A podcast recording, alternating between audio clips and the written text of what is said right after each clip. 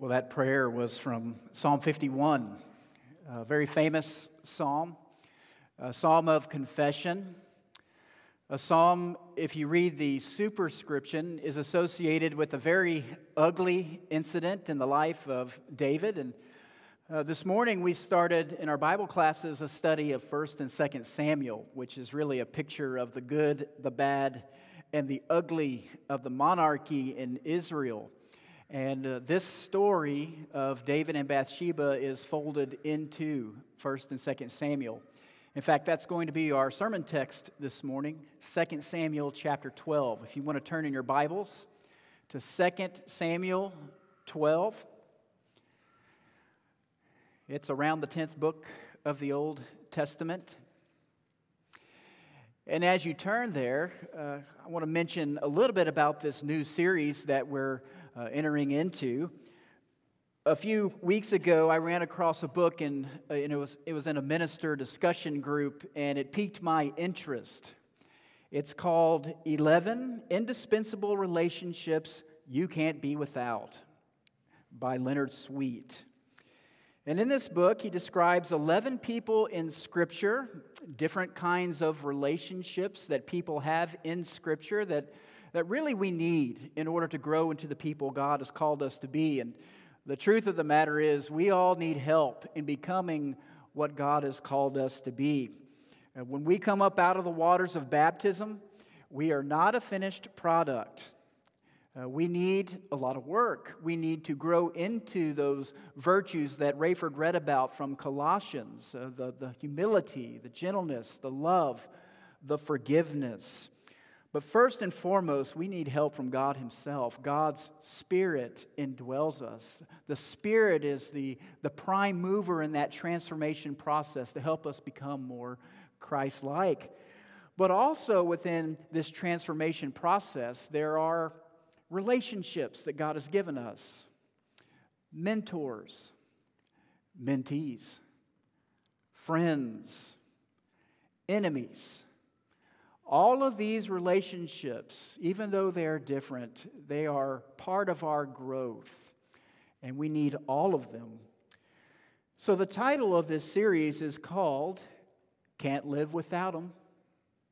Them, not M. Can't live without them. Uh, there are relationships that are difficult to live with, but in terms of our growth, we can't live without them. And perhaps this is the most true for this first relationship, the prophet Nathan from 2 Samuel chapter 12. Uh, Nathan became a very important and indispensable relationship for David because David, at this moment in his life, had crossed over several lines. And he had crossed over these lines to a point where he had become a monster. And what's so frightening about the story of David and Bathsheba is that the lines that he crossed, uh, this, this monstrous character that he had become, well, he didn't even see it until Nathan shows up. So let's hear the word of God from 2 Samuel chapter 12. I'll read the first 13 verses. Hear the word of God from 2 Samuel 12. And the Lord sent Nathan to David. He came to him and said to him, There were two men in a certain city, the one rich, the other poor. The rich man, man had very many flocks and herds, but the poor man had nothing but one little ewe lamb, which he had bought. And he brought it up, and it grew up with him and with his children. It used to eat of his morsel and drink from his cup and lie in his arms. It was like a daughter to him. Now there came a traveler to the rich man, and he was unwilling to take one of his own flock to herd or herd to prepare for the guest who had come to him. But he took the poor man's lamb and prepared it for the man who had come to him. Then David's anger was greatly kindled against the man, and he said to Nathan, As the Lord lives, the man who has done this deserves to die, and he shall restore the lamb fourfold because he did this thing and because he had no pity. Nathan said to David, You are the man. Thus says the Lord, the God of Israel I anointed you king over Israel, and I delivered you out of the hand of Saul. And I gave you your master's house and your master's wives into your arms, and gave you the house of Israel and Judah. And if this were too little, I would add to you as much more. Why have you despised the word of the Lord to do what is evil in his sight? You have struck down Uriah the Hittite with the sword, and have taken his wife to be your wife, and have killed him with the sword of the Ammonites. Now, therefore, the sword shall never depart from your house, because you've despised me, and have taken the wife of Uriah the Hittite to be your wife. Thus says the Lord Behold, I will raise up evil against you out of your own house and I will take your wives before your eyes and give them to your neighbor, and he shall lie with your wives in the sight of this sun, S U N. For you did it secretly, but I will do this thing before all Israel and before the sun. Verse 13 David said to Nathan, I have sinned against the Lord. May God bless the reading of his word. So, I want to start off with a question this morning Who has a key to your house? Who has a key to your house? We have different circles. We have family, we have friends, we have neighbors. But there are only a few people on this planet who have a key to our house. But it's one thing to give a key to someone, maybe a neighbor for emergency situations, a neighbor that you trust. Maybe you go on a vacation and you need your pet to be fed or you need the mail to be taken into the house. It's quite it's one situation to have this kind of emergency setup, but it's quite another situation and I don't think anyone does this, maybe you do.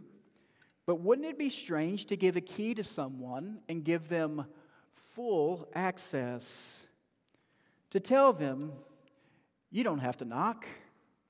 You don't have to let us know that you're coming. Feel free to use your key and come in anytime. Make yourself at home. Now, some of us grew up in an era, some of you grew up in an era where you left the door unlocked in the neighborhood and the neighborhood kids came in at any time, maybe took something out of your fridge. That was another time. It's good courtesy now to at least give someone a heads up. Give them five minutes to do a little emergency cleaning. We don't have to worry about that at our house. Our house is immaculate at all times.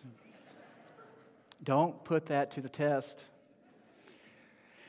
It's a strange scenario to even think about. To allow that kind of access into your home unannounced but in terms of relationships, who has a key to your heart? Who has a key to your soul? Is there someone in your life whom you've given full access to the good, the bad, and even the ugly of your heart? Do you have a truth teller? Do you have a Nathan? Well, the name Nathan means gift of God, and we treasure both that name and its meaning in our house. But I'm not sure that David thought of the prophet Nathan as a gift at certain times in his life, uh, most notably 2 Samuel chapter 12. I love the way that this passage starts out. And the Lord sent Nathan to David. And if you don't know very much about the story of David and Bathsheba from 2 Samuel chapter 11, uh, 2 Samuel chapter 11 is the great fall of King David. And it reads like something out of a Godfather movie. David gets caught up in an affair. And in order to cover up a pregnancy, he tries all different kinds of way to hide his sin that culminates in the murder of Uriah, Bathsheba's husband. These are despicable, these are detestable things that David has done. A man after God's own heart, as he's described elsewhere. But if you're looking for an interesting word study, uh, consider the word that begins 2 Samuel chapter 12, and it's the word sent. If you go back and read 2 Samuel chapter 11, you'll find the word sent or sinned dominates the whole narrative of David and Bathsheba.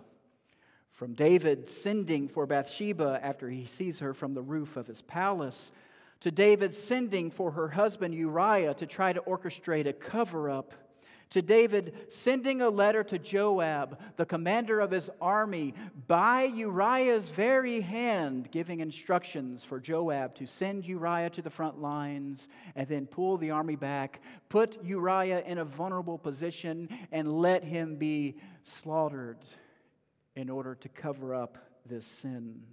This sin. David is a sender David is an orchestrator. And very quickly, David the sender becomes David the sinner. And by the time we get to our sermon passage this morning, God had had enough of David's sending. Now it's time for the Lord to send someone to David. It's time for the Lord to send a gift, gift of God. It's time for the Lord to send Nathan. And what is Nathan's task? Well, as mentioned before, uh, the part of the story of David and Bathsheba that should give us all pause is that David the sender had become blind to David the sinner. It's the most sinister part of sin self deception, spiritual blindness. David had done all of these terrible things, but his picture of himself had become distorted. His heart was a mess. There were clothes on the floor, dishes in the sink, holes in the wall, cracks in the roof. The foundation had come apart. David's house, David's heart was in shambles. And the scary thing is, he couldn't see it. He needed another pair of eyes. He needed to give access to a trusted inspector. He needed a Nathan. And I would just add this don't we all? Don't we all need a Nathan? Everyone in this room is a mess to one degree or another. There are parts of our hearts that are disheveled, disordered, and flat out broken. It's life in a fallen world. We pick up the muck. We track mud on the carpet of our hearts. There is a light and there is a shadow to each person in this room. And the thing about the shadow is that it's hard to face that part of us. Maybe it's pride, at least that's what it is for me. Maybe it's wanting to keep up appearances, to avoid embarrassment. But our brokenness, we keep that tucked away. We keep it locked up inside of our hearts where no one else knows what's going on. And if someone does want to see what's in our hearts, we say, Give me a minute. Let me take what's in the living room and push it into a closet and put it under a bed and hide the mess from others. But here's the problem with that.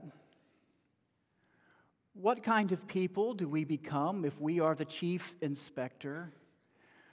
What kind of people do we become if we are the only inspector, if we're the only one who has access to the mess? Well, we become David in 2 Samuel chapter 11. There's a reason why we tell our kids whenever someone comes and visits walk through the house and pretend like you're a visitor, seeing this for the first time. Look at it through another pair of eyes. Because when you live in a house, the messes tend to disappear. They disappear into the background. They're harder to see for whatever reason. Those things that are unsightly, we gloss over. And when it comes to the heart, well, there are some things that are impossible to see without another pair of eyes, without giving someone else access to the mess. Because who wants to face their brokenness? Who wants to face their own shadow? And so, yes, when we're the chief inspector, we become David in 2 Samuel chapter 11. David wasn't about to give anyone the key to his heart. He could hide what he did from outsiders, people outside of that little circle of conspirators, Bathsheba and Joab. And David had become adept at hiding from his own shadow. But it was David who also told us in Psalm 139 O Lord, you have searched me and known me. You know when I sit down, you know when I rise up. You discern my thoughts from afar. And as much as we can deceive ourselves, as much as we as human beings have the capacity for self deception, there is someone whom we cannot deceive, the one who has all access at all times, the one who searches hearts and minds, the one who knows all about the mess and here's the word of grace when we gather around the table. God knows. He knows those corners, He knows the shadow, and yet He still sent His Son to die for our sins because of His love. God knew exactly what David had done. And it was time for David to hand over the keys of his messy heart to someone else. But here's the thing about the prophet Nathan gift of God. Nathan lives up to his name. Nathan truly was a gift to David, even though it probably took David a while to realize it. Nathan approaches David not with a full frontal attack through the front door of David's heart, but rather through a story, a story about injustice, a story that Nathan knew would rile up David's anger because despite David's self deception, he still had a soft spot for the weak and the vulnerable who were being preyed upon by a bully. David hated bullies. And Nathan's story allowed David to stir up some righteous indignation. And without David knowing it, he had opened a door for Nathan to walk right into his heart, straight into the mess and this story about a rich man who took advantage of a poor man allowed David to see clearly how twisted his heart had become with one simple phrase You're the man, David. You're the rich man who took advantage of the poor man. You're the man. The truth can really hurt. It's painful to read this story. It's painful to read 2 Samuel chapter 11 and 12. It's painful because we can find ourselves there. But without this moment, who knows what kind of hideous monster David would have further become without this sheer act of grace from God in sending Nathan to show David this mess, what hope would David have of becoming the person God had called him to be? What kind of hope would David have without a Nathan in his life? What kind of hope would any of us have without a Nathan? So, the obvious question this morning as we close who is your Nathan? Who has the keys to your heart? Do you have someone with all access who can come into your house at any time and catch you in your pajamas? Someone who can walk in without you having a chance to hide the mess? Someone who can walk in and tell you the truth about yourself and point out something that you might not be able to see. Well, that takes a lot of trust, but if you have found a Nathan, you have a true gift in this life. There have been times in my life when God has sent me a Nathan. There have been times in my life when I voluntarily, probably holding on tightly to the keys, but I handed the keys over to a Nathan, and I've had some very painful conversations. They were hard to hear. But I'm a better person because I allowed a truth teller to point out the disheveled places in my heart. I thank God for the Nathans. In his book, Leonard Sweet talks about the word accountability and accountability partners and accountability groups, and uh, that's kind of a buzzword amongst churches. It's been that way for decades. I remember when I was a, a college student being put into an accountability group, and we spent a lot of time together. Sweet doesn't really care for that word accountability, he prefers a different word. He prefers the word editor. He asks the question Do you have an editor? I had one this last week. I had a friend, I was turning in a paper, and I was asking him a few questions, and he came back and said, By the way, I have a few editing suggestions on your paper. Something I was very thankful for. Do you have someone who's willing and has the skill to look at your heart, to look it over, to correct, to expose the mistakes? The thing about an editor, and I like that image, is that the editor wants the best version of you to be put on display. An editor wants what's best for you. I like that idea of having an editor in my life.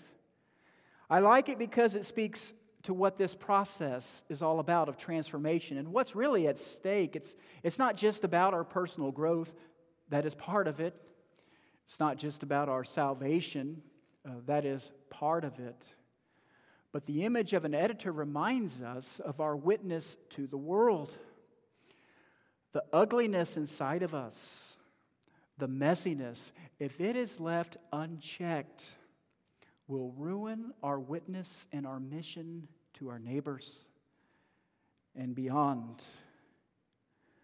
We need help to be the people that God has called us to be.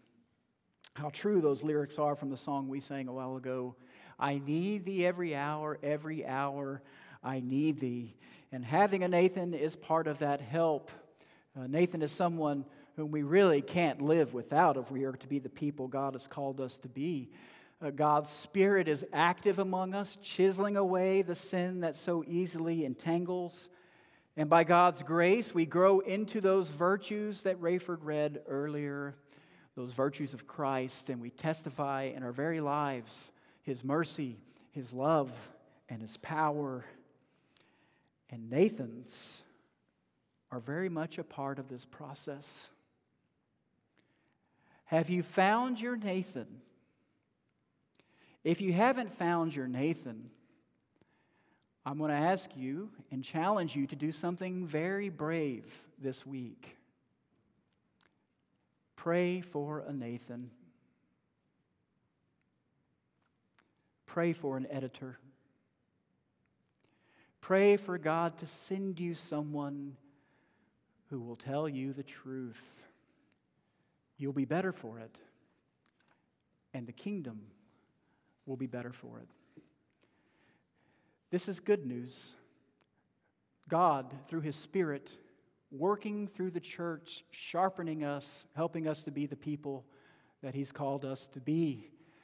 And all of this is a testimony to His love, a love that was so powerful that knowing who we are, knowing the ugliness, the mud, the dirt, the sin, sent his son to die on the cross so that we would be washed clean, so that we would be sanctified, sanctified, being made holy, being set apart, being transformed, and finally, being justified before him.